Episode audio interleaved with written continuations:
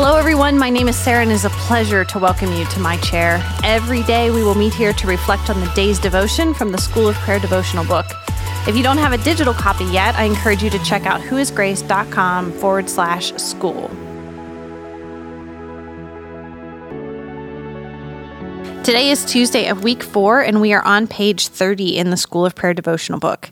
Jeremiah 29 7 is our key verse, and it reads this But seek the welfare of the city where I have sent you into exile, and pray to the Lord on its behalf, for in its welfare you will find your welfare.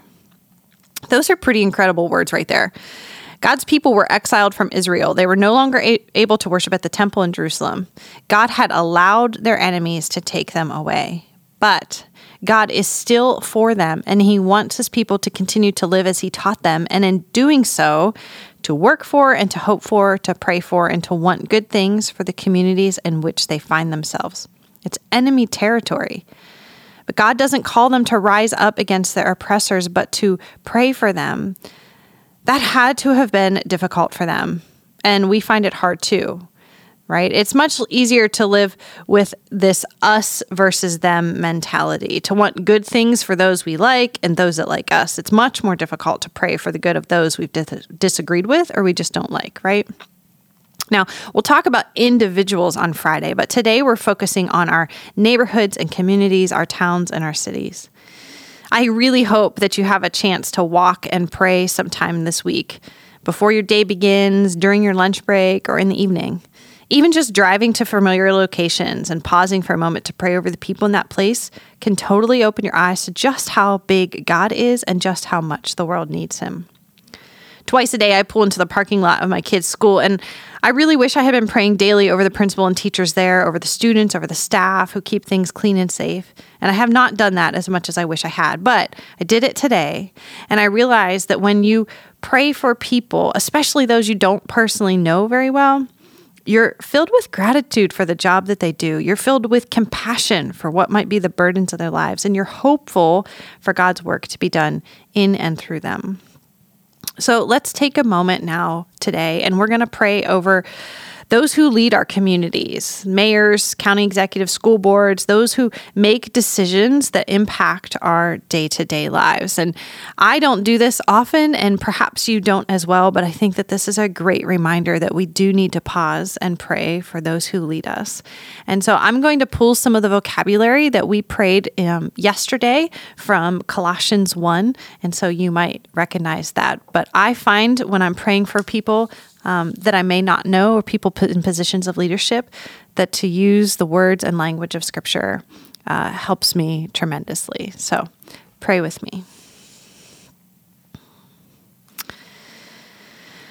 Oh Lord, we're so thankful to be able to come before you again, and we're so thankful for the work that you are doing in us as you teach us, as you teach us to pray, as your spirit guides us and pulls us into deeper places that perhaps we have never gone before. God, I pray that when it is hard, that we would not give up, that we would be humble enough um, and eager even to allow you to teach us these new things. God, today we're praying for those who lead our communities. You know them each by name.